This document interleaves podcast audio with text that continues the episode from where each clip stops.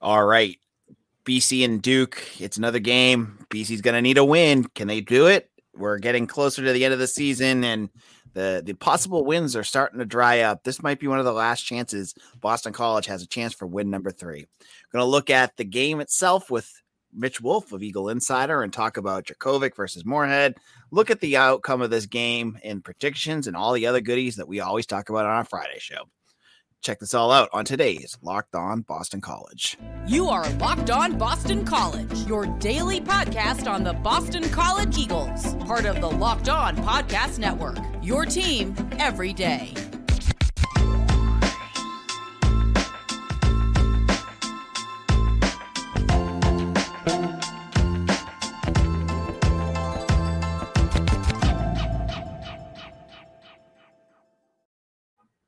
Locked on BC AJ Black here, and today's episode is brought to you by Underdog. Sign up on UnderdogFantasy.com with the promo code Locked On and get your first deposit doubled up to hundred dollars. Check out Underdog. Now, Mitch is with us today on Fridays. It's a it's it's a love of uh, labor here for both of us as we're um, you know watching a BC team that seems to be steadily heading downwards, and uh, we can't give it up though. Mitch, how's it going? Doing good. Uh, it'll be nice to watch this game and get it over with, so you can watch the rest of the games this weekend. You know, we I know earlier in the season we talked about kind of jokingly like you know uh, how many teams are is BC better than, and I was thinking about that this past week, and I was at least teams like in the Power Five, and I was like, man, BC's definitely in the bottom five, maybe even in the bottom three, and possibly the worst Power Five team in college football. Yeah, it's it's uh it's pretty bad right now, and I know a lot of the folks out there listening are not uh too keen on where the the program is right now, as we've talked about Jeff Hafley's future uh, earlier this week. Uh, you know, Duke is five and three. They're a team that seems to have everything put together. They've got a good culture there. We talked with JJ Jackson yesterday, who talked about how Mike Elko, former Texas A&M defensive coordinator, has really done a nice job of taking over for um, you know, as head coach of this team and giving them some direction. Mitch, before we get into the game itself, what have what have you noticed so far about Duke? I've noticed that their offense is it's kind of just it's like a very conservative offense, but it's very efficient. Uh, they they're kind of the inverse of BC in that you know their offense line is really good, number one, so they run the ball well, and then you know there's nothing too crazy about the offense. Like they don't really have any like players that are you know super awesome or anything, but they all just fit together well. Um, the offense doesn't ask a lot of them, but then the players, because they all work well together, the the total is greater than the sum of its the whole is greater than the sum of its parts essentially for this team. Um, you know, they have a quarterback who's a young guy. Uh, he's not doing a ton, but he's just you know keeping the offense on schedule, which is important. That's why they've been able to win the games they have. Uh, you know, every game they've lost, it's been close. Uh, eight points to Kansas when Kansas was humming along uh, then uh, three point losses to Georgia Tech in overtime, and then North Carolina. So all those losses are good, are high quality losses. And the other games that they've won, you know, they've pretty much won pretty handily. Uh, Northwestern was kind of a scare early in the season, but since then they've been winning by multiple scores against a, you know, pretty weak ACC Coastal. Uh, but you know their defense it's they're really good uh, against the run which is surprising given that they are almost exclusively in nickel and dime sets. Uh, i think it's like something like 97 98% uh, in nickel or dime. Uh, they're really solid against the run but they're not as great against the pass yet um, even though they have a lot more defensive backs in the field and they are usually in two high shells. So it's an interesting team to watch and you know they're only one win away from bowl game, which I think for most Duke fans and you know people who follow the ACC, I think that's pretty far ahead of schedule for what people thought this Duke team was going to be under Mike Elko. Yeah, I mean, last year this team was allowing 40 points per game, mm-hmm. and I believe they're down to somewhere in the 20s, and mm-hmm. so that just kind of shows you what Elko is doing. Elk and uh, for BC fans that want to get really angry, and I know a lot of you are. Um, Elko, I believe, was a name that had been floated at least during the last um, coaching search. I know he was a, a rumored candidate when Hafley was hired, uh, but I also think he was also a candidate when Addazio was hired. Uh, so he's been a name that's been popped around a lot, and um, he's done. You know, he has history from Texas A&M, Wake Forest, and uh, Notre Dame, and has done a nice job there. Now, let's look at this this um this team itself. We're gonna we'll get into the quarterback in our second segment, but you know, Mitch, when you're looking at Duke and this running attack, I, I, has I don't think BC's really had much other than you know has much experience this year playing a mobile quarterback. And Riley Leonard had three uh, touchdowns on the ground against Miami two weeks ago. Are, are you concerned about that against uh, BC's defense? Well, I mean, they did a decent job, uh, you know, slowing down Malik Cunningham from a yardage standpoint. He did score three rushing touchdowns, but all of them were inside the ten. So, you know, it, it was a far cry from when, like, when they played uh, Cunningham the year before, where he just ran wild all over them, all over the field. Um, in terms of the other teams, you know, wait, Rutgers has one in theory, but they didn't use it as much. Um, Clemson, you know, Uiagalelei had a big run towards the end of the game when the game was essentially over, so it's not as important. Um, I think they've done a better job at handling mobile quarterbacks this year, but I mean, yeah, Leonard's their leading rusher. Uh, he has eight touchdowns, you know, three of them coming last week, so that number might is a little inflated from you know one extreme performance. But yeah, I mean, yeah, a lot of their offense is like RPO, uh, option run kind of stuff, so they're going to need to stay disciplined to make sure that he isn't, um, you know, killing them on the ground. I mean, he's he's a big guy, he's 6'4", 212.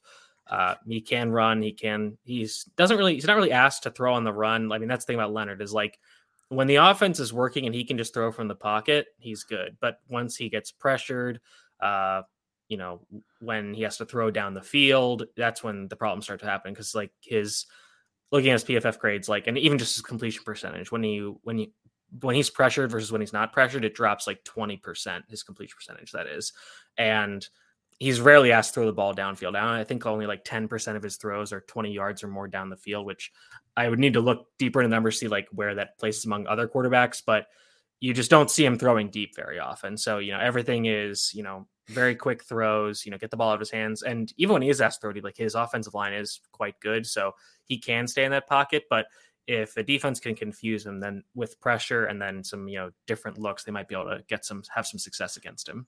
All right, in a moment, we're going to just flip the script and talk a little bit about BC's offense and a big question mark going into Sat, uh, Friday's game. And we'll get into that question mark in just a moment.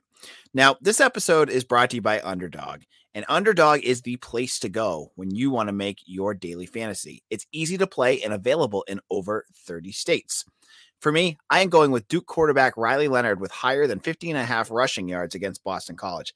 You make that pick, you add in maybe, I don't know, Drake Maye lower than 300 and a half passing yards against Virginia.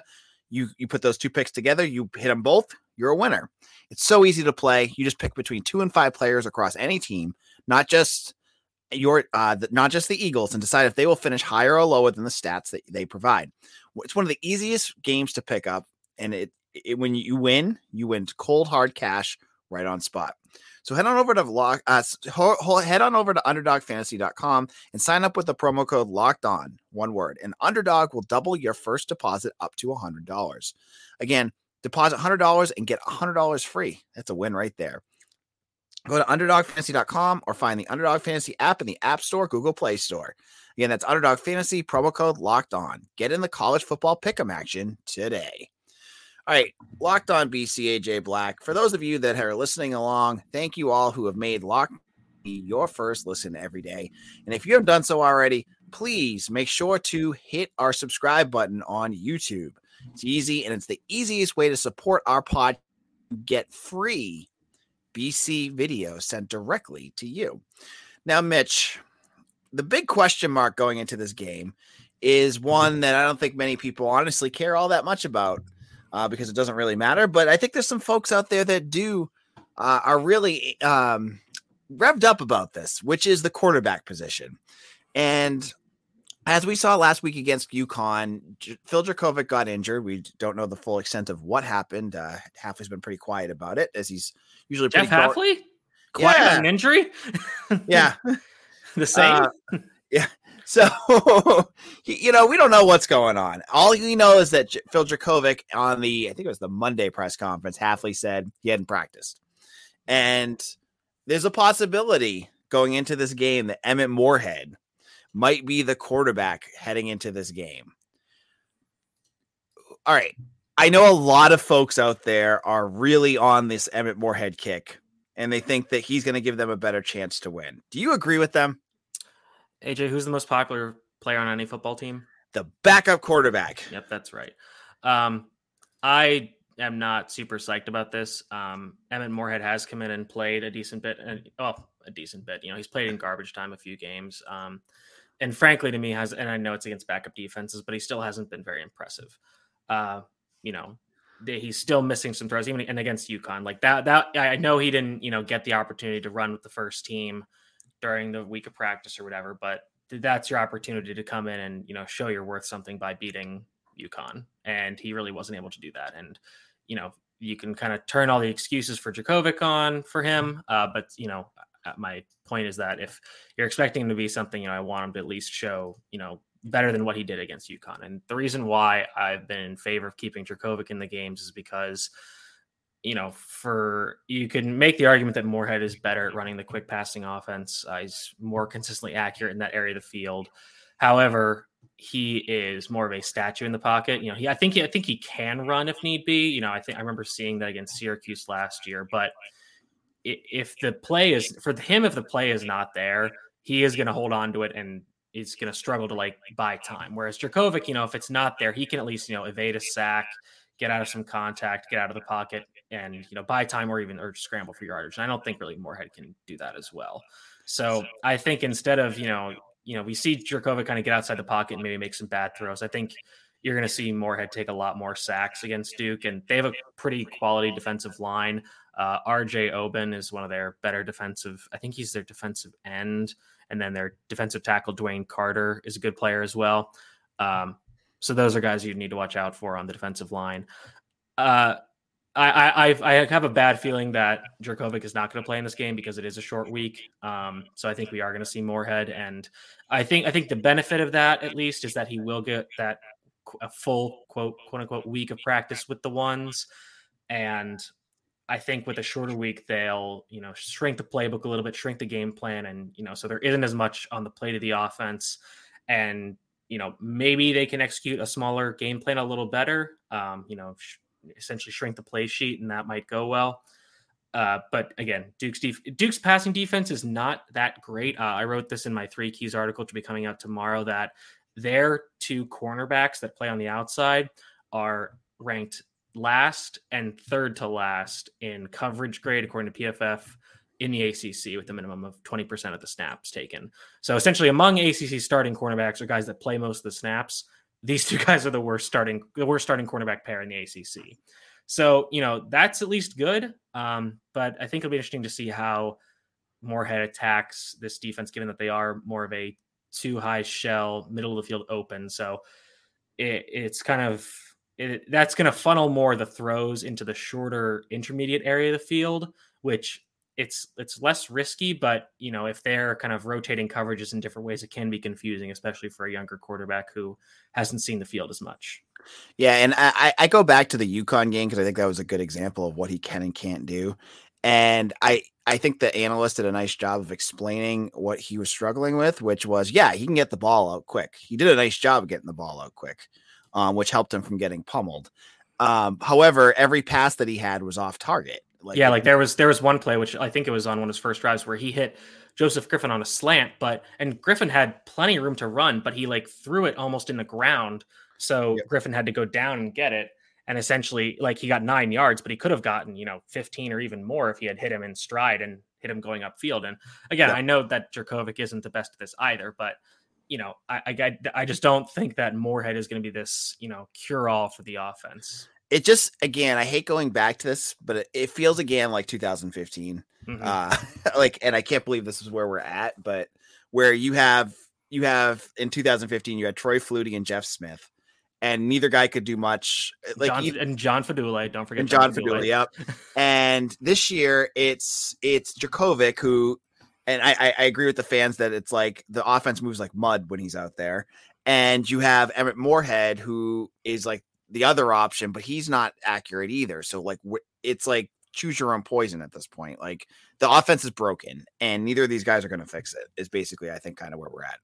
Yeah, and like the thing that you would theoretically want to do to like help out really either quarterback, but especially the backup when he's coming in is like, oh, okay, we'll we'll run the football, take the game out of his hands. But you know, one, BC has struggled to run the football because of the issues on the offensive line, and two, uh, Duke has one of the best rushing defenses in the country, according to EPA. There, I think they're the sixth, or maybe what was it?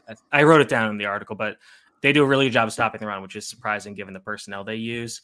Um, so, you know, it's it's not going to be like, oh, BC can just you know run the ball and kill the clock. I mean, if they find some success on the ground, that's great, but that's not something that they'll be able to. I don't think they'll be able to consistently rely on against Duke because I think Duke, Duke's defensive line is going to be able to win the line of scrimmage, which that's going to screw the passing game too. So, I mean, really, just the, the matchup of Duke's defense is really not good for BC's defense or BC's offense because where BC's offense could succeed in terms of attacking those weaker cornerbacks, they're just not going to get have the time to get the ball to those play, to the wide receivers in space against those corners. Yeah. So let, us get into predictions. I gave my prediction with JJ yesterday, and I'll give it again in a moment. But Mitch, I'll let you jump in. What what is your prediction for this game?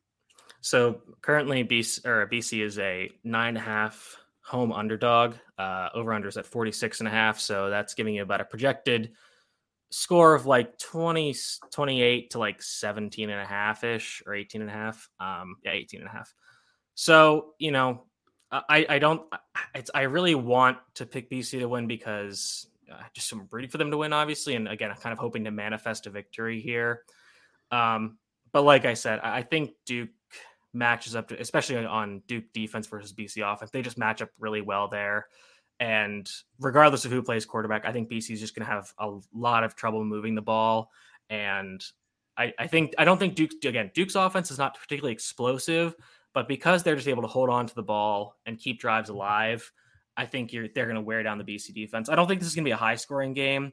Um, I'm going to say 27 to I'll say 27 17. So really close. I think it's going to be under, but really close. And I think uh, I think BC has a good shot at covering. Maybe late in the game, maybe they kick a late sad field goal to cover. But yeah, I, it's tough for me to see a legitimately realistic path to BC winning this game. And just from a betting perspective, uh, BC is one and seven against the spread this year. Yikes! With that one coming against Louisville, obviously when they were a 13 and a half point underdog. So this game has all the markings to me of a Duke route, and I I think one of the bigger even more so than the offensive line, one of the issues that BC has had all season is that they've played really sloppy. Mm-hmm. And we saw it obviously against UConn where they let up five turnovers. And UConn, eh, BC was lucky that UConn, I mean, everyone's calling them the team of New England. They played like absolute crap too, and only cr- slightly less crappy than BC to earn a win. Um, so I, I wasn't all that impressed with what they did either, but it was just BC was just so, so sloppy. Um, but saying that, if they do what they did against UConn and and turn the ball over and, and make constant mistakes, Duke will make them pay. Mm-hmm. They will yes. they will drag out, as you said, they'll drag out longer possessions. They are a cleaner football team with a good offensive line and a good enough defense to make BC pay. I think BC is going to probably lose this game something like 31 13, and they're not going to even come close to geez. covering. Yeah, yep. this kind of this kind of things makes me, and maybe not as bad, but kind of like the Virginia Tech game where BC is, you know, they're out of it, but it's it's like not like a complete blowout, but you know, I would say Duke Duke controls the game pretty much throughout. That's kind of my how I think about this game. All right, yeah. So if you have your predictions, throw them up in the comments section. Love to hear what you guys have to say. We'll put them up if uh if you're listening along live. You can put you we'll uh comment them on them in a moment. Now in our final segment, time for some betting picks, and we're going to get away from Boston College. And I think we've had, uh, I think it was our, our friend Chris Davis said, please stop talking about BC football. Uh, we'll, we'll stop talking about BC football for a couple of minutes and talk about some of the big games of the weekend. We'll get to that in just a moment. Locked on Boston College, AJ Black here. I'm the editor and publisher of Eagle Insider, and I'm joined by staff writer Mitch Wolfe. And we're going to look at some of the big games this weekend. Uh, Mitch, looking at the schedule, is there any games that are sticking out to you? I mean, this is it's a shame that BC's game is scheduled when it is because it overlaps with, you know, as you mentioned, the premier, the battle of the two premier New England football schools, which is uh, UConn versus UMass, and this game has a name that I don't think I can say on these airwaves, so I'll I won't say it. But UConn is favored by 15 and a half against UMass, which is pretty crazy. Um, I mean, for all the crap we talked about UConn, I think UMass is even worse. Yep. I mean, I think they're pretty much in the bottom 10 of just about every category, statistical category you could think of. Um, I think UConn wins this one. I think, honestly, you know, like you said, like they didn't play super well against BC. Like, you know, if they kind of clean things up a little bit, even just a little bit, that'll help them pretty much destroy uh, UMass. So I think I think UConn beats UMass. I think they cover pretty easily. All right, now the big game of the week has to be uh it's the one college game day is at, and that's out in the SEC. Tennessee and Georgia. The line I believe started at 10 and a half for Georgia and has dropped all the way to 8. Mm-hmm. Um Georgia's a Georgia is a um a factory there in those offense and defensive lines, which makes them a hard bet against against any team. But man, Tennessee's playing well. Can mm-hmm. Tennessee pull off this upset?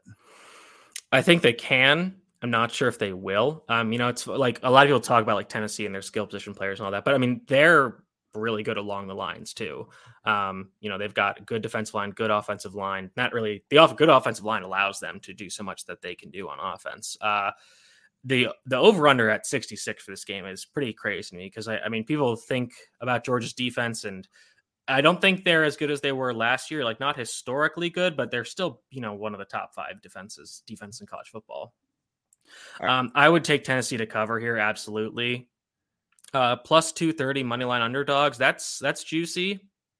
I think that that's definitely possible. Apparently, this is the most expensive, I think, like regular season college football game in history. I think tickets are like five hundred dollars right now. Like that's the cheapest ticket. Wow, it's insane. Um, but yeah, I would take Tennessee to cover here. Uh, this is going to be really interesting to watch. All right, next game. Let's let's stay in the SEC because there's another one on the west side of the the bracket. Uh, Alabama and LSU. LSU has to be the quietest top ten team in the country. Uh, not a lot of buzz around this team but since their opening. I think they, their opening week loss to FSU. Can they really hold their own against Bama?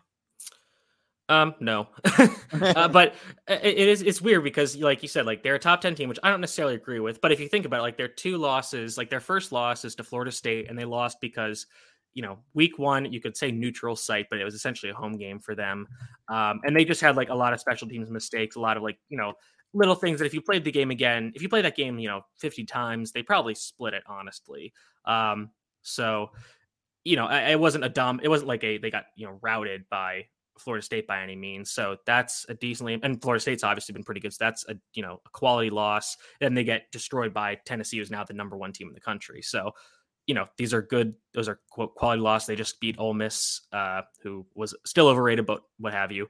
But I mean, Alabama's Alabama for a reason. I know this isn't their best year, uh, but you know it is. Apparently, um, LSU was actually I can't remember what it was, but in the last like X amount of means. Like they haven't beaten Alabama at home at Baton Rouge in like a very long time. I think in the Saban era, Saban at Bama era, they haven't beaten Bama at LSU, which is pretty crazy. Um, I could be getting that wrong, but I just remember hearing that stat somewhere. So I, I would take Bama to win this one. 13 and a half is an interesting hook. Uh, you know, obviously this is a big rivalry game. This is a huge game in the South. Um, so I'm not sure I would I'd be comfortable betting on either of the teams on this one, but I would say that Alabama wins this one. And our final game we're going to talk about is back in the ACC. And I looked at the spread on this and I said, wow, that's a, that's a pretty close spread. And it's Clemson and Notre Dame with Clemson at three and a half. I know, I know Notre Dame seems to have figured some things out. Um, but do they really have a chance like uh, against a, a good Clemson defense? I mean, given I, I, know you know Notre Dame kind of they had an offensive explosion against Syracuse last week. Uh, I think that was aided by some turnovers by Syracuse, but you know that offense has been anemic to say that I would say to say the least. And Clemson's defense is you know Clemson's defense as we saw. So uh, I think Clemson wins this one, even though it is on the road at Notre Dame. I think Clemson wins this one pretty handily. Um, cover three and a half, no problem. Probably I would probably take the under here because you know Clemson's offense still isn't really hitting on all strides. Um, and obviously, their defense is going to shut down Notre Dame by a pretty uh, significant magnitude. So I would take Clemson uh, minus the points and probably the under for this one. All right. Well, Mitch, where can people follow you on social media? You can find me at Mitchell T. Wolfe, W O L F E, on Twitter. Uh, unfortunately, there was no rewatch articles this week because the game was on CBS Sports, so I couldn't rewatch it and post clips. uh, because I had to watch it on AJ's YouTube TV. Uh, to keep that our, our little secret here. Uh, but uh, we'll yeah we'll, we'll we'll get back to it uh, next week. What now that the game's back on ESPN and I can actually watch it and clip it. Uh, but um, yeah, so I, will actually I'll be able to actually watch this game live, uh, and you know I'll be able to suffer along with all of you fans as I wasn't able to do last weekend. And this is AJ Black. And uh, yeah, it's a seven o'clock start, which I'm excited that we will have Saturday to ourselves and not have to worry about watching BC football. Um, it would be nice to see an ups- upset. I just don't see it happening. But you know, weirder things have happened. I mean, look at the Louisville win. So who, who knows? We'll be uh, following along on Eagle Insider, and I'll have uh, our post game recap up with Mitch on Monday. So you're going to want to make sure you check that out. You follow me on Twitter at AJ Black underscore BC. Thank you all for listening, and we will see you again soon. Take care, everyone.